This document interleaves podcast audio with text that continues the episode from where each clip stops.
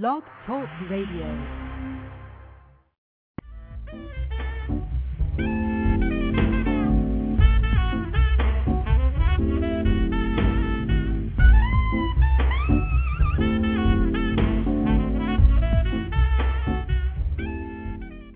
And now on Blog Talk Radio, you're listening to Wine Talk with Stu the Wine Guru.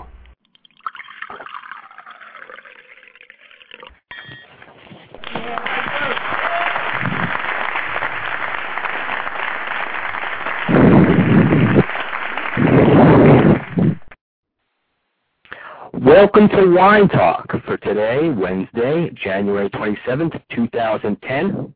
It's 7 p.m. Eastern, and I'm your host, Stu the Wine Guru, coming to you live from beautiful Coral Springs, Florida, as I always do.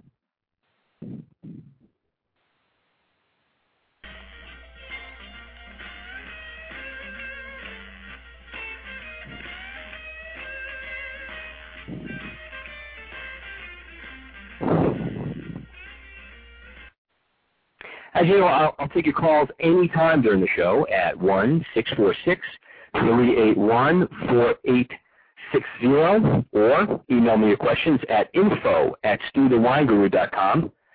Uh, the chat room is not working tonight, so we're going to keep it to either your emails or your call-ins. I want to say 2010 has started off amazing for the show. I want to say thanks to all the listeners out there for getting the word out. Welcome everyone listening worldwide. I call that the power of the people meets the power of the internet. If you want to find out more about me, just Google Stu the Wine Guru. You can find the websites, videos, articles, and shows I'm currently a part of. Speaking of articles and reviews, I'm writing wine articles and reviews for Yahoo, Google, and The Examiner, so look for those as well. I've also made a Wine 101 series of videos that can be viewed on both YouTube or my website, www.stuthewineguru.com. Check those out. My next installment will be Wines of Italy. I will review some Chianti for you.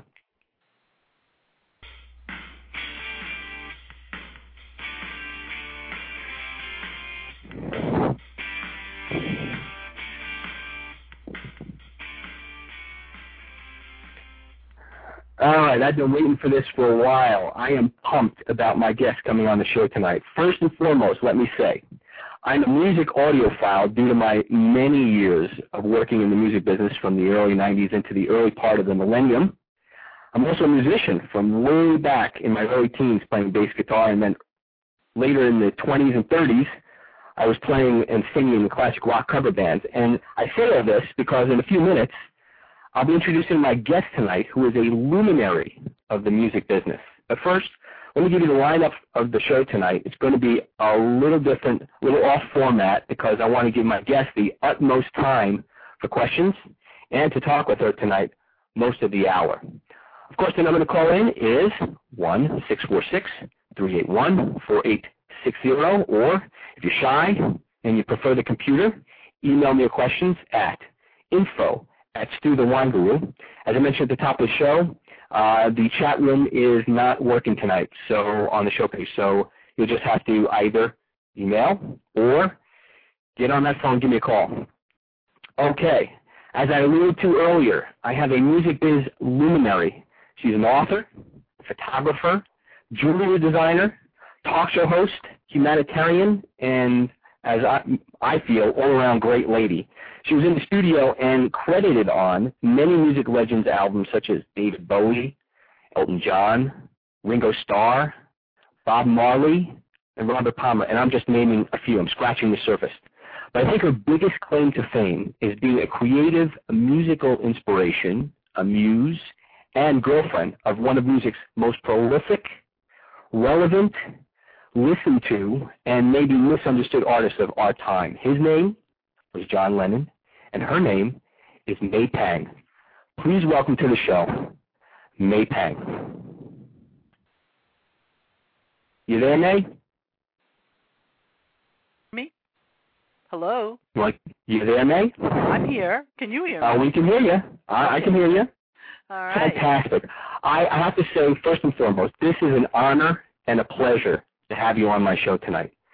And to all my listeners out there, you can call in and speak with me or myself anytime at 1-646-381-4860. As I said earlier, email your questions to info at stuthewineguru.com. Okay, let's get to it. I have lots to ask. Okay, go for it. All ready? Um, Okay. I'm ready. I'm ready to go. All right. So, May, so take me back to the beginning. You grew up in Spanish Harlem. Your parents were Chinese immigrants. Correct. Uh, what, what what were your musical influences back then? you know, back then the, the the musical influence was really a lot of Latin music. You know, Mhm. you know, more very rhythmic. You know, I had the Chinese going through with my with my family. They'd be playing their Chinese records, but I was into the outside world, listening to what was going on. There was a lot of doo-wop going on as well. Right. You know, like, if people don't know what that is, you know, when you have four or five part harmonies, I don't know. There's there's a group standing on the corner. It's summertime. It was great because I just Mhm. stuck my head out, and I I grew up in the projects, and I I could hear these guys going, no, no, no, you take that part, no, I'm going to take this part, and you know, they would do their thing, and it was so amazing. That helped me go through a lot of things in life because music was it was so universal. Um, it just helped me you know set my way you know if you if you had problems and you know you think when you're a child you don't have you do. Because you know you're living i lived in an area where it was um mainly uh latins and and blacks. And here i am in a chinese family maybe two families in the the whole you know radius of how many blocks around me. You know so i was Right. an outsider. So i was really an outsider and i needed to um feel you know i i didn't feel accepted so I music see, would yeah. take me music would take me away. American Bandstand was a very big influence for me as well. Yeah, that now that started earlier on, right? That uh, around the late fifties, early sixties. Right. Absolutely. Right, so- So you were able to to watch that and and listen to I, I imagine go out and get some of the albums and listen to some of the the records that were um, available by some of those artists. Well, you know what it is when you think about it, a lot of people don't realize American Bandstand was not Hollywood. It was really started out in in Philadelphia. Yes. And and that it was I thought that was the better part of, of American Bandstand because you you got a chance to see the neighborhood kids. You were able to um relate to them. You know, so and so uh oh let's see who's next week. Oh, you know you, you just got that feel of I've got the neighborhood, you know these people. And in Right. later years I actually met maybe I think I met one uh, of the original people Really? was yes. And it was just kind of funny, you know, and was it more was it more of a thing of them being awestruck by you? I was, you know what? But at that time when I met this guy, um Yeah. he didn't know anything because I was just growing up into the into the music business. So I hadn't Right. even gone out with John yet at that point. Oh, I see. So I was really in awe of the the fact that this guy Ed was was part of that group, and you know, and I was saying, oh my God, we were talking about the different people on the show. He goes, oh yeah, I'm still in touch with, you know, there was Carmen and Vet Jimenez and and you know uh, Pat Carpino. I can remember some of the names. That's the test how how sick this no, that, that's Um, amazing. And you know so for me it was it was um an amazing time and and uh it wa it was great i think and i got to hear the philly sound and i got to know all those songs Right. and i know people know it the mashed potato time pony time the twist with chubby checker bobby rydell Sure, sure, sure. one of my favorites so and of course and in years to come when i went to work for abkco allen klein's office and Right, at right. that time he he managing he was managing both the Rolling Stones and the Beatles company and Apple. Yeah. I got to work on the Cameo Parkway, which was all those songs. Right. Now here's here's my question. Something going into that. I'm going to dovetail a little bit into that. So, is that what made you want to go into the music business? Is essentially what it was? As you here you are, you're seeing some of the the people on television, and you're seeing some of the artists perform on American Bandstand. I think Is there was, something at that point in time? I think it was it was the seed at that point. You know, it Okay. hadn't fully formulated, and I think as as I started to get a little older, and I started to hear more music, and then it started to be changing um when the Beatles got into into the mix, and then Sure. you know with the with um then they you had uh local groups like the Rascals and things and you know we had Ed Sullivan here you start going Yes, wait, right in the city. wait a minute that's wait hold on yeah I I think I like being in this business you know Sure. So you put it together right then and there. and That's where the seed started was planted. yes So, so after you graduate from college, we'll take it a few steps over. Well, I Um, never actually. you- let me take it back one step. I don't want people to think I, Yes. I. I only went one year. I couldn't handle it. I just couldn't handle it. Okay, I can I- I can relate. There's people out there that you know, it, they they get in and with all good intentions, and uh, for whatever it is, whatever the reasons and the um, yeah, well, You know, it, the- just didn't, it bored me. I was not a happy. You know, people say you know you got to do what you want. I was not an accountant. I did not want to. I was I was actually doing marketing, um, retail marketing, which actually Right. would have been more suited for me. But I have to tell you, imagine if you went into that instead. I went into retail marketing, but here's the thing: the teacher that I had, who was a salesman teacher, he's salesmanship. I mean, every morning he would open the door, and I went to remember I went to Catholic schools. This was the first time I was actually Yes. going into a public school type thing, and he, the guy would open the door, fling his briefcase across the room, start talking about who he is every morning, and I'm thinking Right. to myself, is this the salesmanship teacher? Is this how you're supposed to act? I, you know, and I'm thinking to myself, I don't think so. I, so it threw me, and I Right. said, you know what, I got to get out of here. Okay, so you so you get out of college. Okay, you you uh, decide to go into a different direction. You had a Yeah. few jobs. One of them was a job. And this is I, I love this. I had read about this. I wanted I want my listeners to get a feel for what this is about because I'm I- not quite sure if this is if this is still going on or if it's changed. But okay, you know what I'm alluding to. Okay. You had a job as a song plugger. I want well, I that want was you to much tell me later. Yes, as a song plugger. The song plugger is a, lo- a little tell me about that. Okay, being Okay. a song plugger, this is after years of understanding, and and I I, I guess I always had it, because Sean used to trust me in in hearing my opinion about songs and what I thought about Yes. it. Being a song plug is being able to sort of spot a hit, whether you think that Right. song could be a hit, even in its most infancy stage. hmm And when I say that, I'll give you a perfect example. There was a song on the um on you know on the uh radio I heard one day and I said, "Oh wow, I love this song." And all of a sudden I'm I'm I'm singing it. So I turned around to the guy next to me who happened to be Andrew Oldham. Now Andrew Oldham for people who don't know was the Stones uh first manager and producer. Okay, during Right. the early days. hmm So I turned around and I said, Andrew, why do I know who is this? Who is singing this song? And he says, it's a, you know, um, and I forgot the title myself, but he tells me the title, and I said, why do I know it? And then he goes, it's Don Johnson. I said, really? And he's got a number Really? one hit song. It was the number one hit song. It was his, you know, it's one of those that you know one hit wonders, but he had a hit. Right. Sure. And Okay. I'm sitting there going, um, heart, right? Nothing but a heart. Was, I think it was called Heartbeat or something. Or it was Heartbeat. Yes. Um, and I said, why do I know the song? I know the words. And Right. so then I thought about it, and lo and behold, a couple of years earlier, I was at another company, yes. and I said, I uh, the song came across my desk by one of the writers, and I said, it's a good upbeat song. Now I played it for people. I try to get that uh, as a song plugger. You try to get people to record the song. Right. Everybody said, "Oh, it's okay. It's it's nothing great." I said, "No, it's nothing great, but it's a good song." And I said, "I think it would be a hit for someone." And I said, Okay. "I'm not saying it's the end all be all." And they said, "Yeah, okay, next." And no one believed me. So two years Right. later, here's a hit by somebody, Right. the same person, took that song and gave it to Don Johnson and became a hit. Got and I it. thought it's a laugh. That's great. So That's this great. Is, so you're able to take That's what a song plugger is. Yes, and that's Mhm. what a real song plugger is to be able to take that song and turn it into something for someone else and say, "Hey, I think it's going to be a hit for you." Right. You've got to be and I imaginative. guess it, that's kind of morphed, I guess, uh, on at the record labels into other jobs, other positions. You know. It can, Um, it can, but you know what? If you have any idea, it's like I gave a song. Um, I gave a song to Diana Ross. Now you would Yeah. never have thought it would have been Diana Ross, but you could hear it. If you could hear, imagine it. She did. She did do the song in the end. Only thing is, I wish she would have done it with the way I had sent the demo in, and not see. it. You know, not Right, not right. produced it over again. It, it was an because people heard the song. They said it's a great song.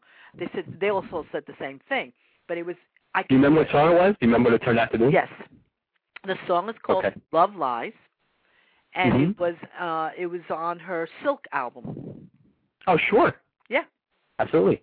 And if So I played okay. you the original song, you would not believe it. Now, just to, just to go one step further, and then you could Sure. There's Yeah. a great song. There was a great song that um some people when they do the song and you get them to them and they say yes I want to do it. they do exactly like the demo. Right. The one song I heard, my favorite was "Don't It Make My Brown Eyes Blue." Okay. The writer was uh, is a Nashville writer named Richard Leigh. I heard his demo, and Okay. he, the way he wrote and sang it is exactly how she did it. So it's as much Really? as hers as much as it's his, even though he wrote it. You could hear he she did everything just like him, Okay. and it was an uh, and obviously it was a great song because everybody remembers. Oh yeah, that. absolutely. Yeah, you, she, she did it. She did it exactly like him. Well, you know, then they have to have the insight and the foresight, I should say, to know to do it that way, as opposed to try to change it and make it your own and make it different. Yes. All right, let me have let me ask you a couple questions here that I have that I'm thinking about right off the bat. So we'll go back to 70, 1970. You get a job as a receptionist at ABKCO, right? Right. And as you mentioned, you alluded to earlier, Allen Klein's management office, which was at the time represented Apple Right. and John and George and Ringo. You're very young. Tell me how you meet John, and and then how did he and Yoko choose you go from being a receptionist to being a personal assistant? Well, by that point that John had come in, I was already in publishing at that point. I was Mhm. as, as much as I was a receptionist, I was also I started actually in, in royalties. We all took our turns in, in being the receptionist out there. I I, was very I was I was very much um I was the you know in the sense of gopher, but I had already I was working in publishing. But they would move me around like whoever needed like Allen Klein himself needed a secretary because they kept quitting and so they would put me in there. Right. Well, by that point, when John and Yoko had arrived, um, which was already year and a half into this company, right. I had already met Ringo. He would uh, pop through for one day. I Sure. had I had met Badfinger. I had met uh, Jackie Lomax and Sure, sure, sure. Great names. George, right George Harrison, and he's coming Yes. With his album under his arm. Okay, well things must pass. That end of that year, John and Yoko shows up. Now they're in Right. town. Nobody knows why. They just come unannounced. We are all there, and finally, when he gets in and they're talking to Alan and saying why they're there, they needed people. So he goes, you know, their request was we need people to help out. Okay. And they all knew that I was one of those people that would that understood what was going on. And they called me, and they because they had already seen me in the office. Because I had when they first arrived, I was the person that went to them and said, if you need anything, you know, please let me know. So they Sure. chose. So they so in essence, the office let me go, but they also knew that I was one of the the, the girls in the office. And I went there, Oh. and I and I and I worked for them on two movies called Up Your Legs Forever and Fly. Right. Those And were the Fly, right. movies, Right. So over the years, after it was done and after they left, every so often they would call. I would get the call. John and Yoko need something. Get this done. right. So they this went on, and when they come back, they said, "Listen, they're back in town. They need some people. You go." Because it's it it was not job for the for the older statesmen, as I would say. It was more for the kids who wanted to do things. right. And I was young. go-getters. Yeah, I'm the Yeah. go-getter. I was like what, 20 years old. Yeah. So uh, Uh, go ahead. No, no, I was going to say I have a call that came through. I want to know if you want to want to grab a call. Sure, we could grab a call. Okay, I just want to make sure. I want to stay on that note. Uh, it looks like someone from Nevada. Let's uh, let's get that one in. Hold on a second. Get them on the air. Caller, what is your name and uh, where are you calling from? Justin Marks. I'm calling from Nevada. Uh, okay, excellent. What's your question? Uh, my question is for May. Um, I'm I'm a musician. I've been playing, you know, I've been playing guitar for, you know, since I was like 10 years old and stuff like that, you know. And uh, I was wondering, what was it like for, you know, young musicians to like what you thought would, what it was like for them to break into the industry back in the 80s? Okay. The the one thing that I will tell you, the one advice that I would tell anyone, and it's and John would say the same thing. You got to be hungry enough to want this this position in life. So no matter what you do, to break in, you've got to figure out what you got to first off, you got to want that so badly that you will do anything to get that position. Right. Meaning, no matter if you go out and you said, "Okay, I want to get into this record company," they pass on you. You got to come back and say, "What?" Eh, ask them for a critique. You need the critique because you can't. And and don't. And the one thing is, don't um, don't take everything you know like you don't don't say oh, they don't know what they're talking about when you watch those american idols you go no they don't know yeah, what they're yeah, saying yeah, I know. you do they do know that's why they're there Right. and and so the idea of it is you don't have to take everything but you got to learn to to sort of say okay let me twist this around if you look at if you hear everybody and you read everybody's uh, biographies and how they got there it's the tenacity that they have in wanting this and willing to change but not losing what they are about but to be able to make them notice in a different light you know um Yeah. that that that really is that you know the Beatles were not just a group that that came on the scene and overnight they got the sensation. They worked very hard for where they were. Sorry. Absolutely. Yeah. Yeah.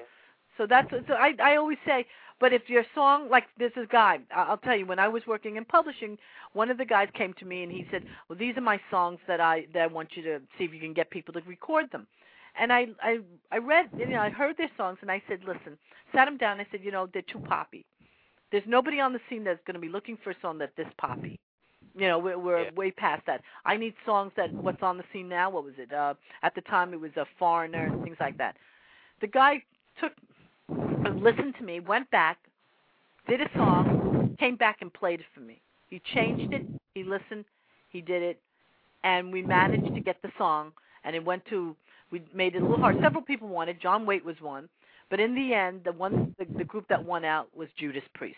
Oh yeah, I love that. Wow. Right. Judas Priest, Take These Chains was my song, and I got it out to them. And it was the only outside cut, meaning it's the only one that they didn't write. That and it changed this writer because now all of a sudden he became. Now, mind you, this guy was a pop, uh, pop writer and a Christian writer, and now it made him into a heavy metal writer. That's incredible. So for years he was known as a heavy metal writer.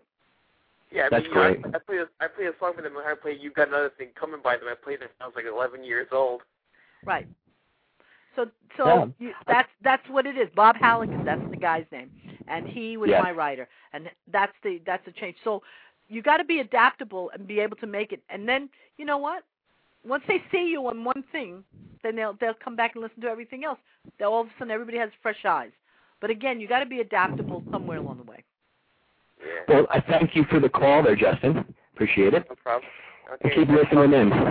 Thank you for Okay. calling in. Take care. Bye. Bye. Thank you again, Justin.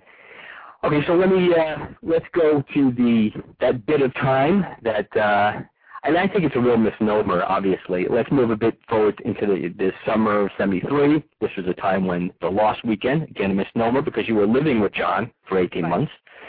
Um, during that period of time, and I agree a thousand percent. it said he produced some of the best post Beatles music. He, he records his first single, uh, the number one single, as a solo artist, Whatever Gets You Through the Night. His Right. first number one album, Walls and Bridges. And you're living, I, you've got to be living a dream, I imagine, right? What What is John's pro?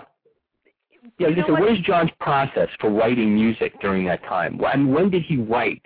Daytime, nighttime? What exactly was the process? While you know you're there, you're, you're with somebody that you know sat with three other uh, major influences in the music business, obviously Paul and Ringo and, and George, and they were the only ones privy to that process up until that point. Uh, of course, Yoko, but you know, here you are with that that person. Tell me what it's like. What is the process that goes on? You know, for for John, it was every every you know, it's a phrase. You know, like whatever gets you through the night was something that he heard. uh you know, when he was watching one night, it was late night, and you know, cable. I'm telling you, he was such a, a TV fanatic. Late at night, you know, the cable Okay. had come in, and there he is with the push button, and you know, we're looking at all these channels, you know. Sure. He's channel and he's channel surfing. I mean, I think nowadays if he was here, it, it would drive him crazy, you know, because he the world. So many choices, so little he time. would- right, he would be on that internet. I could see it now, and he would just create havoc. I could see it too. Um, he would. He was watching um Reverend Ike, and okay. and Reverend Ike is such a charismatic man that you know, you know, talking about all sorts of things at night, and is from Harlem, you know, preaching away. He was very eccentric, and I, you know, and he stood there in his suit, and he's telling you, and he goes, "It's whatever gets you through the night." And I, and he went, "Whoa, what a great line!" There's a song in that. There's, there's a song in that. He goes, "That's a great line." He took his pad, his pen and pad that he always had by the bed, and he, Right. he wrote that down. And and he knows that he used to say to me, if I don't force myself awake, then I will lose this, and by morning. Hmm. So he would always he would always have it by, and if he's falling asleep and he heard something he liked, he'd just try to get himself down. up just to write that and put it back. And he heard that, and that for that one line. So when we were going in to do Walls and Bridges, Mhm. he just sort of he said, "Oh, I like that line," and he just started to create. It flows from him. The man definitely had just God-given talents. It was a natural. Yes. thing. He just things just flowed out of him, whatever it may be. So from there, he came up with that. So, so in essence, it was really um, impromptu. Whenever something struck him that he wanted to write down, he wrote it down. Right. Um, as you said, watching TV and so forth. It was just yeah, one of it, those things. it didn't matter where he could be. He could right. he could hear a phrase. He could look at a, a billboard, and if he liked something, he would jot it down. He used to jot things down when people would say something. He goes, "Oh, I like that line," and he, it's like that. Uh, what it, someone said, "Oh, what it is, what it is," and he goes, "Hmm, I like that." Of course, it's all on Mhm. the, you know. And he would take napkin if he didn't have paper. He would jot it down on a napkin. If he had a flare pen, I love Right. that black felt tip pen, and he always had Sure, it in sure. his pocket. He just jot, jot it down and put it in his pocket. Gotcha. And so he would get all these catchphrases and he would just weave them back into a song. You know, um you know, you could say I love you in in one, you know, one way, but he could hear it 20 different ways, you know. Sure, sure. And he, he had a flair for that. He had album. amazing flair. Right. So he can do that stuff and it, was it, was very interesting to watch him uh come up with songs. The last song which of course was number 9 Dream Yes. and which you're on. Which I'm on. It's my voice, and it's very interesting, which a lot of people didn't realize. But it's Yes. me singing with him as well in the background. But that came, that song was the last song to be written because he didn't have. um We were thinking, oh, well, one song short, and a couple of nights before, and he, uh, and on top of that, the the melody was something he created, a, um, uh, a year, uh, what was it, earlier on, for Harry Nilsson's album and he thought it was such a it was such a waste to, that he created that for that for that uh part for him that he says I'm going to make it into a full song. So he took the the music back and made it a full a full uh, length song and that became ultimately number 9 dream and he dreamt about his you know the the song is about a dream he had and I remember him telling me he goes oh it was this very strange dream and next thing you know it's now in the song. That, that's unbelievable. That really is. Yeah. Okay, so let me ask you here. So at this time, John's writing music, and now he's recording with artists like Elton John and David Bowie, and as you mentioned, Nilsson. Um, I said before, no one other than Paul, Ringo, and George have, have been privy to that process. So what is it like knowing you are hearing these recordings and watching all this creativity happening before the public does? I- mean, it's got to be a pretty heady thing to be there and watching it, you know, and, and say to yourself, geez, you know, this must have been what it was like in the early years when everybody was sitting it, around. It's ama- it is amazing, and because when the first time I ever set foot into the studio was when I was an assist uh, when I was their assistant, and I'm also on along with those little at the end all the all the little uh, choir. I'm on the Happy Christmas single as well. oh as yes, well right, right, right. So I got a chance to be in the studio with Yoko as well when we're doing uh Fly album. Um uh I've witnessed a lot of stuff and I've been very, very um you know, I've been blessed on that one because Yes. I did the Happy Christmas single with them. I've done um I was there at the at their home. Uh that whole uh when he sings Imagine, you know, I'm there for for that videotaping. And it wasn't videotaping because they actually were making a movie again which was, you know, they were trying to do vignettes to their songs. Okay. Uh, you know, they were ahead of time in the sense before before music videos were out Most definitely. because they were making it and they were making the the the videos for the song as opposed Right. to you know cutting it out and and singing it and then saying well here it is you know um Gotcha. from a show from a show they were they were Mhm. making it and so i was very um i watched that so it's it's kind of interesting because that imagine song i I- i can't even tell you how long it took because the sometimes when when yoko's opening up the the door you know through the window it got stuck, didn't work. You got to go back. I mean, it was a very simple thing, but it was, or you know, it was every. Like Yoko, please, yeah. please close the door, Yoko, please. We're trying got, to record, it. It got it got a little strange, so so we had I, I, I watched all this go down, and then the, I think the the uh, I'm I've been very um, I, I've been very happy at the fact that I've done so many albums with them already, you know, and uh, working with them as uh, you know working on Mind Games. I've worked on hers. Fantastic uh, album. Yeah, you know, Mind Games was the first time he was coming back. He had taken himself out of out of the loop for about a year. He couldn't he right. didn't want to write.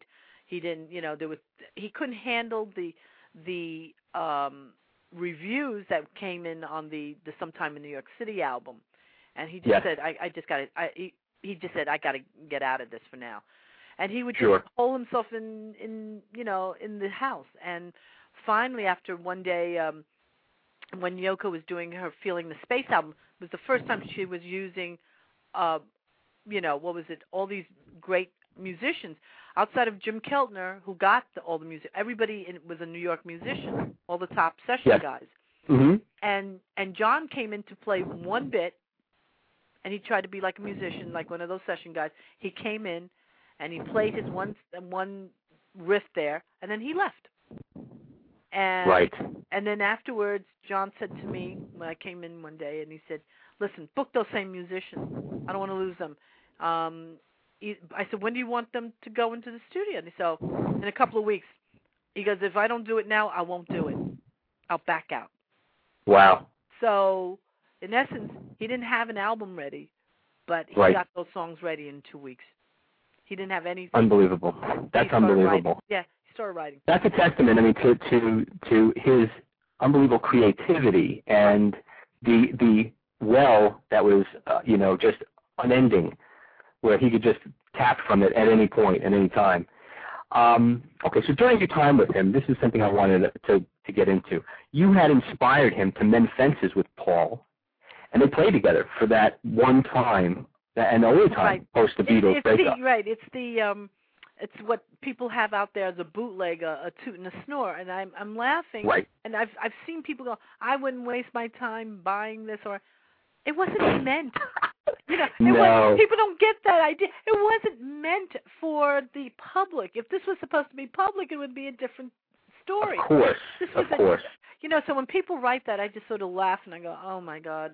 Um, yeah, it you can see the snobbery.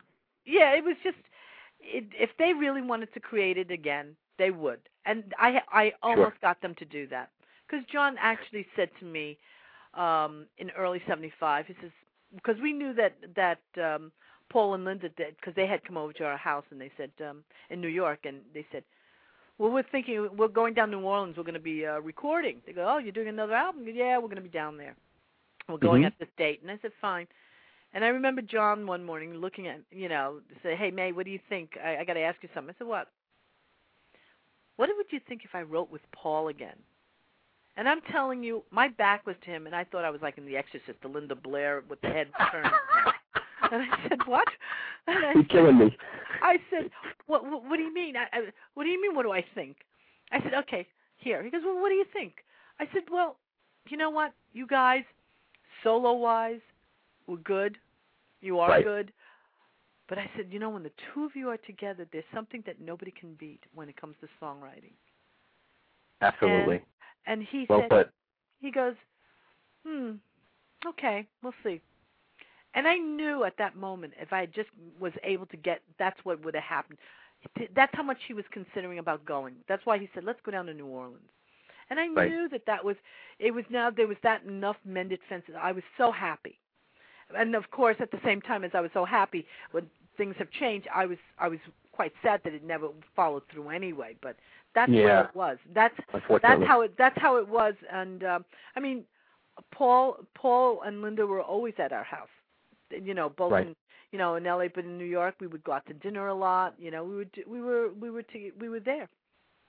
Do you keep in touch with with Paul as well? I mean, I know that you keep in touch with um with uh Julian's mom and with um George's wife, ex-wife actually. I'm The- sorry, wife. Uh, uh, you mean? Uh, oh, it's well. Let's put it this way. I have Louise. not seen. I have not seen uh Olivia. Although the last and Olivia and and um and Ringo and Paul uh for a, n- a number of years because you know I don't I don't consider writing them all the time or anything. But you know, Sure. certain gatherings. The last gathering I was at with them, uh I was at um I was at the tribute for George. In Yes. England. And I was in the I was at the I was at Friar Park and I hadn't been there in years. So it was quite Right. interesting to see everybody there. It was nice. I said to Paul, I hadn't hadn't seen him in a while, and it was great. And we were hugging. He goes, and I congratulated him because I had just read. I said, "Oh, you just got married." Okay, does that tell you? All right. And he and he said, "Oh yes, oh I'm, I'll come and meet her," you know. And I'm like, "Oh, geez."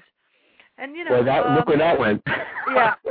Well, you know, Unfortunately, unfortunately, I say that because I- I- I, I, you know, I think Paul's probably a phenomenal, one a wonderful and phenomenal artist, as well as a, a great humanitarian as well. So, you know, it's unfortunate when you see something like that happen to someone like that. Absolutely. So I was I was um I was just quite happy to see everyone. I mean, um Eric Clapton was there. I hadn't seen him in a while. Jeff Lynne. Mhm. I uh that night I hadn't seen uh, some of the Oh, here's somebody for you. Um uh what was it? Mo Ostin was there. You're kidding. Mo was there. Wow. Yeah, That's right. absolutely. My- From my days in the music publishing. That's sure. right. Very well Mo known. was Mo was there because he was very close to um Mo was very close to George and Warner so Brothers. Yeah, right at Warner Brothers. Yeah. And um he was there and and uh, and they brought along Tom Hanks and his wife Rita.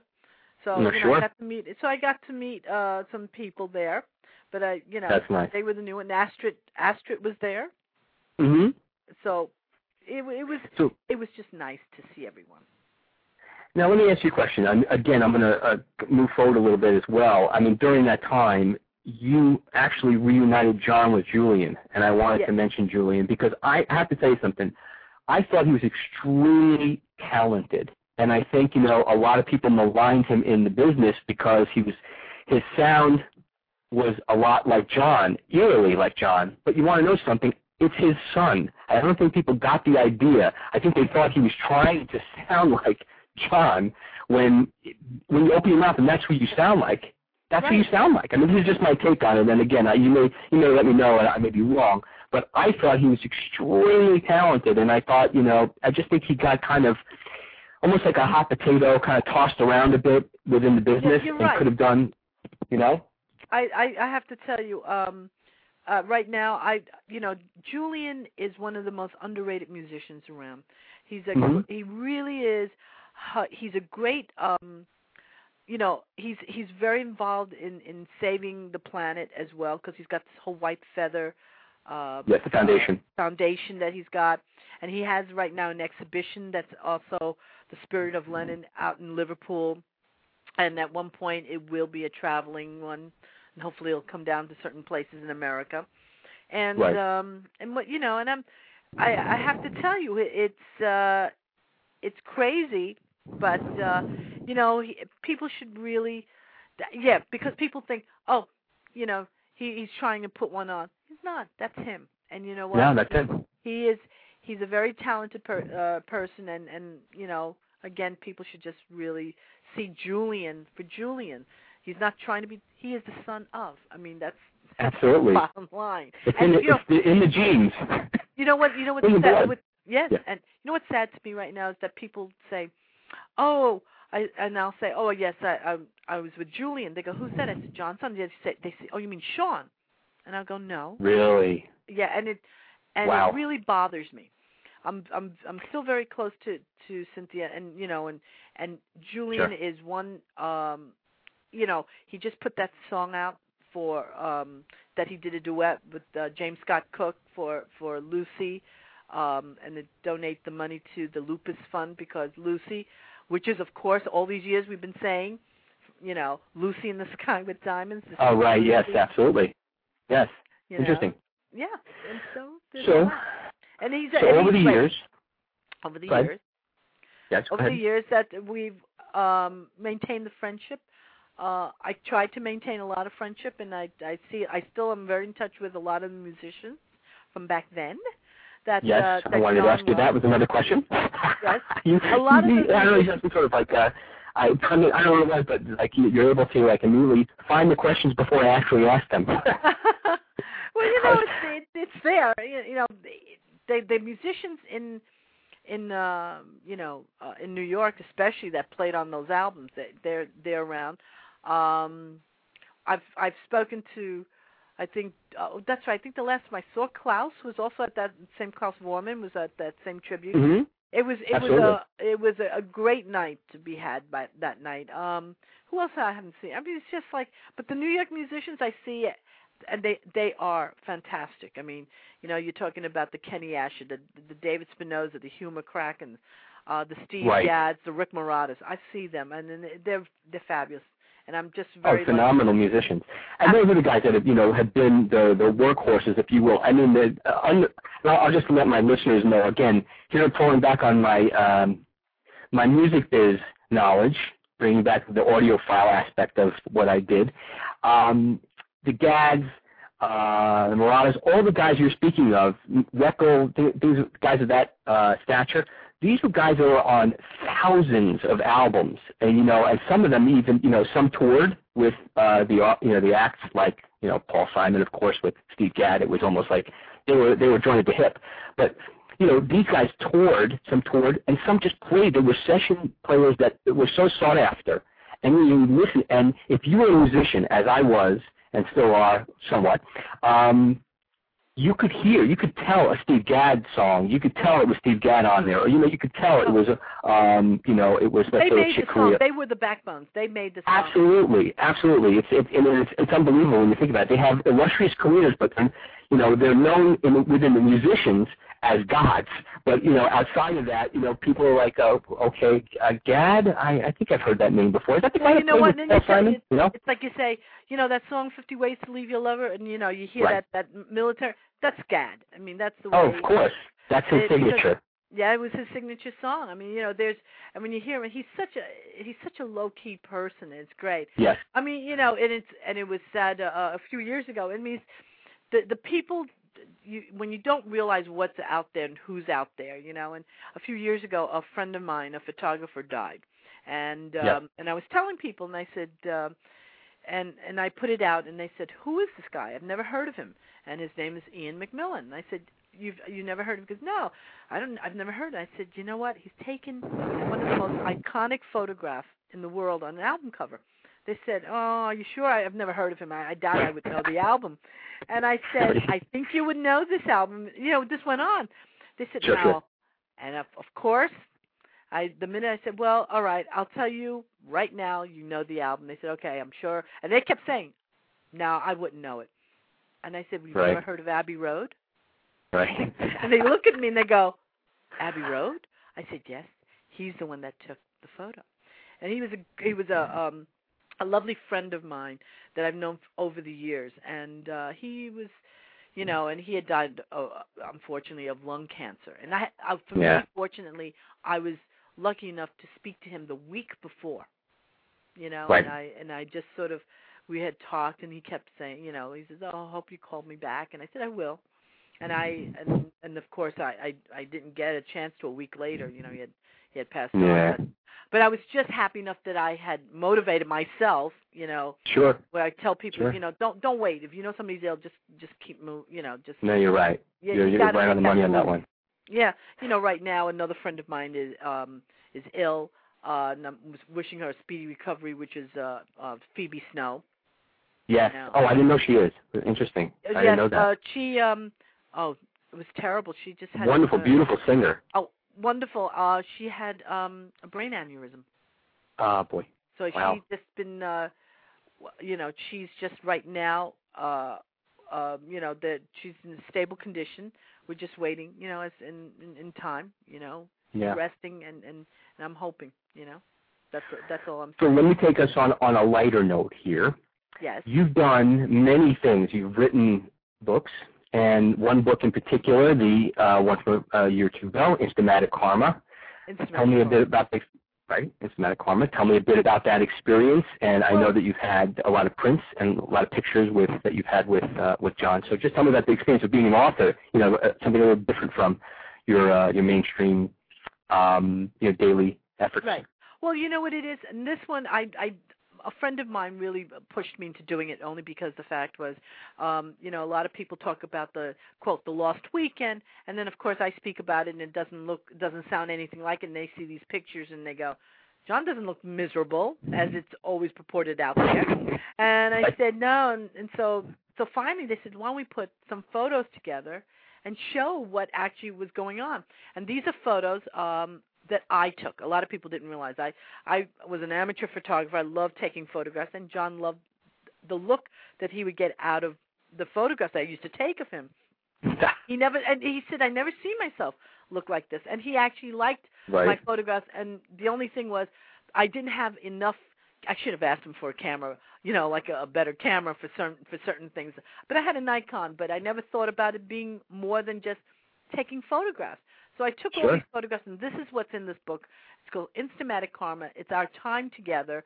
It's of the lost weekend, and you could see a picture of John and Paul. There's one photograph in there that I couldn't. I, said, "What is this?" And I got the negatives out, and I said, "Gee, I don't know what this is." And I put it up because it was so dark. But it is the photograph of John inking his signature, mid signature of of when they the dissolution um, of the Beatles. Wow, yes. I had heard that that was in the book. That's pretty amazing. You actually documented your time essentially with John Yes, by doing that.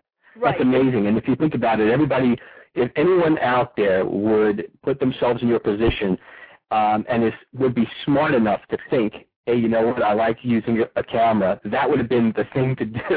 And that you did it is is fantastic because it gives everybody. I want to tell everybody out there listening that it is available on Amazon.com, Instamatic Karma by May Pang, and I want you to get out there as a Beatle fan, as a John Lennon fan, as just a fan of someone that wants to look at you know phenomenal pictures and get an idea of, of the time they had with with John. Uh, it's a it's a great book and a great collection to have. So I just wanted to add that in.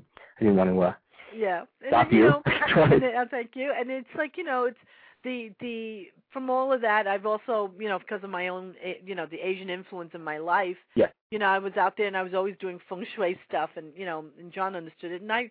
And so I started creating because I didn't find anything that I liked. That I started creating some jewelry. Yes, your feng So- shui jewelry. Yeah, my feng shui jewelry, and and I and I also make a little bit of the furniture with it. So it's all stainless steel, and it's like it's some it's an element in my life. And my mother used to talk to me, you, you know, all about the feng shui stuff, and I go, yeah, ma, yeah, ma, you know. And of course, finally it finally sunk in at one point, you know. So I've I've done Yes. all this stuff, and I've I've done. There's also prints. Um, you know, my prints for uh limited uh prints uh, available from my book as well on the Instamatic Karma and uh you know i i know that elton bought one of my photographs at one point and Wow, uh nice. it was yeah so it, there's there's there's all sorts of things in there and the people who are who want to see what it's like that that time period was totally different from what is in the press of course the press Yes. always wants to make it more than it is salacious and they want to make they want to sell magazines and Yeah. you know but now I, I want to also before anything of course I'm going to mention this again at the end of the show but um, I wanted to mention that you have you know your website which is www.maypang.com and um, on that you also mention a few things um, one your Asian Media Network if you want to just touch upon Right. that Oh, and yeah, let us know what that's all about yes, my Asian media, uh, you know, internet uh, news network here is about. It's a webzine that I created with my daughter, and mainly it's my, you know, it's my. I, I said that to her. I said, I think I'll do it. She goes, I don't know, uh, but I did it because we were talking about the pop culture of today. Um, where we talked about, you know, what the new music that's out there. A lot of the, a lot of non-Asian. It was a site for non-Asians and and Asians who are born outside of the homeland who can't read or uh the, you know if you go to these bands they're they're either in Korean or Japanese or Chinese and Yes. you're going what are they saying so we decided to to create something to give the news to all the people and bring it over you know and hopefully that other people even from the other countries there's a translator on there for their country but you know to read all the news that we put on So That's it's really fantastic. like a pop, like it's like a pop magazine, a pop culture Yeah. one, because we talk about the movies, we talk about uh people that have you know that are involved in the other foreign countries that are popular, and it takes in all of the Asian network, meaning Asia, meaning it's also Korean, it's Japanese, hmm Philippine, it's even Bollywood. Wow. So okay, so it covers I- I'm- everything. Yeah, we're going to cover that whole that whole network. Okay. Yeah. You also have a Beatle cruise. Why don't you tell everybody about the Beatle cruise? Well, there is a Beatle cruise coming up the uh, March 28th. That's on the Royal Caribbean, and if people want to go, it's the BeatlesTributeCruise.com. And me, uh, my friend Chris O'Dell, who just had a book out, Yes. uh, who was also around that during that time. Nancy Andrew, who was uh, who was the ex fiance of of Ringo. The three of us, plus Oh, Shannon, right, yes. who- yeah, plus Shannon, who's a great artist, um, and Paul Saltzman, the the photographer from the uh, who was in India, who was in, in India for all those photographs. Yes. Um, Jury uh, Grace, I, I think that um, there's a there's a, a there was a whole group of people that are that are on the ship, and you could come and you get on the boat and sail with us for six nights, and I think it's a great idea. are- and it's and you got us for for those six nights. That's fantastic. And I know there's uh also a, a Beatles group that that's on there that uh, that will perform as well. Yes, A group that, that's going to on there. perform right do Beatles music. right. There'll be some Right. of the, there'll be some of those out there. So we're we're doing Excellent. a um, we're going to be doing a little thing, and you know we have a Q and A. There's a meet and greet, and uh, then we have some. We you can buy some of our books on on you know on the ship, and Right. you know we don't have the whole ship. We just have a, a portion of it, but you know. no, not the whole ship. And yeah, I wish that would have been great. Um, yeah, yeah, exactly. And it's I was thinking that. and I, in all honesty, I would, I would, I could almost believe. You know, had you said that, I would have, wouldn't have had any problem believing that there was enough people out there that would want to be on the ship with you guys and uh, everybody else. Now, I, I, I want to let my my listeners know. I mean, Blog Talk Radio, a phenomenal medium for you know anyone uh, to get their word out about whatever it is that they want to get their word out about. There, that's the radio network that I'm on, as well as May. That's right. Thank I have you. a- I hear my, I have- did you like my announcer voice as well? I do. I do. You've got one. I've got one. My Blog Talk Radio works on on we call it dinner specials because one day I Yes. said I need I need something for this. I need dinner specials. I need you know because that was something every day. You just look at something different. We talk about anything. Uh, lately, I've been doing um, a lot of those. Uh, you know, Dear Abby things because a lot of people call me up and ask me, you know, for advice. So we've been doing Right. that as well. And oh, I want to ask you. You're the wine Please. guru. I want to ask you about I the am. wine. Okay. Okay. I was going to get into that afterwards, but I wanted to go ahead. I Go for it. Now, you know, we we we talk about that Franciscan wine was is a great wine that I had. Yes, yes, yes, yes. Okay, so wait, I wanted to tell you that, by the way, oh, this is a wine show, everyone, that you can call in about that, too. Yes. okay, so now we'll talk about wine, because I had to do that little disclaimer. You know, people who call me up and, or send me emails, wait a minute, isn't there something about wine you talk about? Yes, okay. So you wanted to talk about the Franciscan. Franciscan is out of Napa Valley. They're a phenomenal, I've been to their, uh, to Napa Valley, and I've been to their, um, their vineyard and their winery beautiful, great people there. Um, I had gone actually, ooh, it's going to be, I think it's going to be two years ago, year and a half, two years ago, and uh, right around, right after harvest, which is a great time to go. Right. And they make they make um, their Cabernet is out. They only wines are good. They they make a Cabernet that's really really really good. It's it's moderately priced around twenty bucks or so, twenty twenty five dollars. Excellent excellent choice for just about anything.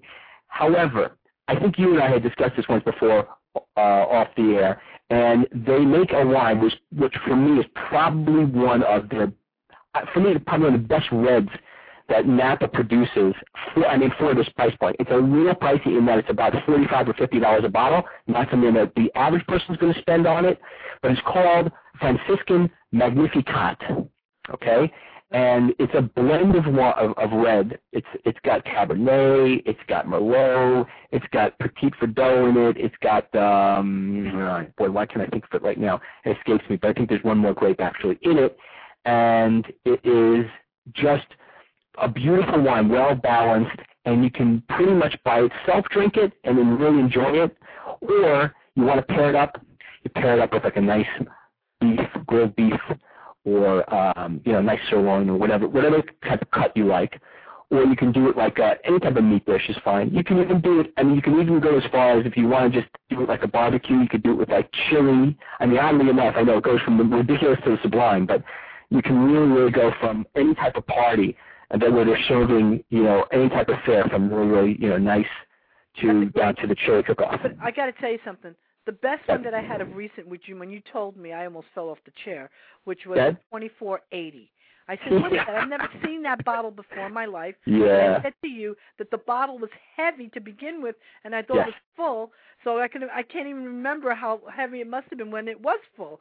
So I'm just saying 2480. I you asked me. I don't even remember who gave me this bottle. Whoever Yeah. it is, I thank you because it was a magnificent wine, and I could not believe the price on it. I was like, what? Yes.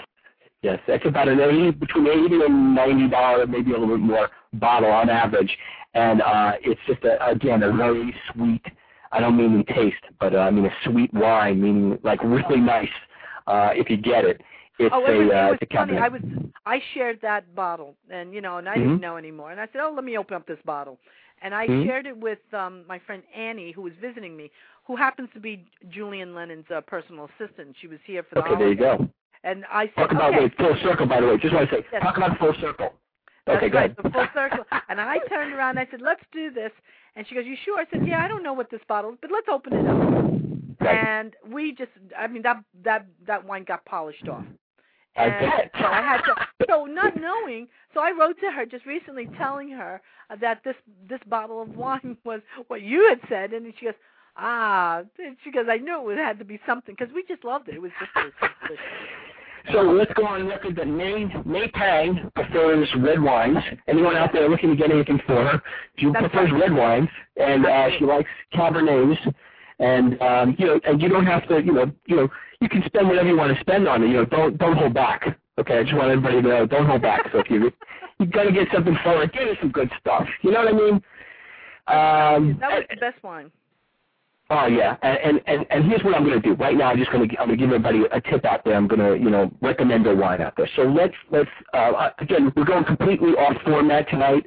Uh, normally I'd be doing all of my uh, recommendations and my and, you know festivals to go to and all that. But and, and uh, when when you have someone of this caliber, when you have May Pang on, it, it's a whole different show, a completely different show. So um, I'm going to make a recommendation tonight. I think what would be a great one. And here's something that, by the way, we're going to go in the completely opposite direction. Here we are talking about $50 bottles of wine and and uh, and 25 and 30. I'm going to go to a wine that I've recommended once before, and people flip out when I tell them about it because it's it's great wine. Uh, it actually, if you watch my first video, the one 101 video that I have, I did this this wine on it. It's called uh, it's called Columbia Crest Vineyard 10 Red. It's a $9 bottle of wine, people. $9. So everybody can afford this, okay? It's a blend as well. Okay, so Uh, of red. Columbia Crest. So it's the Vineyard. What was it again? Vineyard 10 Red. Ten. Okay. This is your everyday wine. This is something you will not get tired of. It's uh, Syrah and Cabernet, and it's blended really, really well. And it is so nice.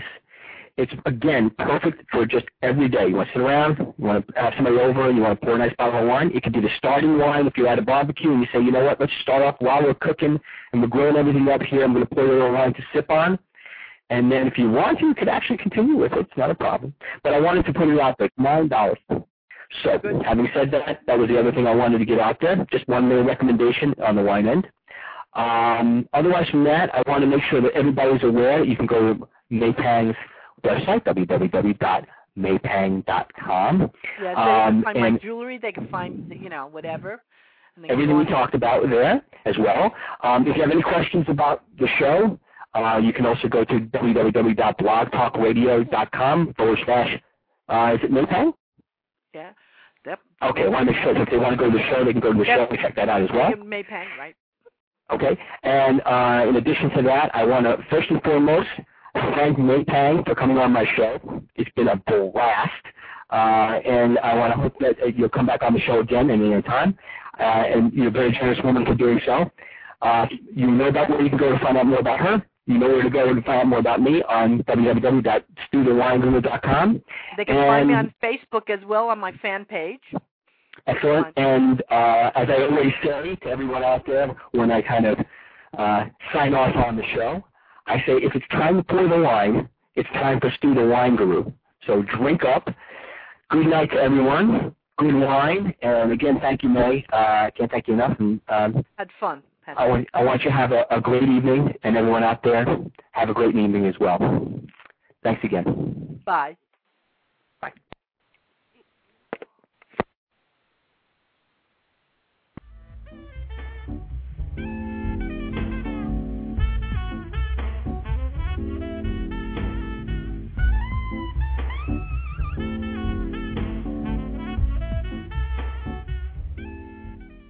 And now on Blog Talk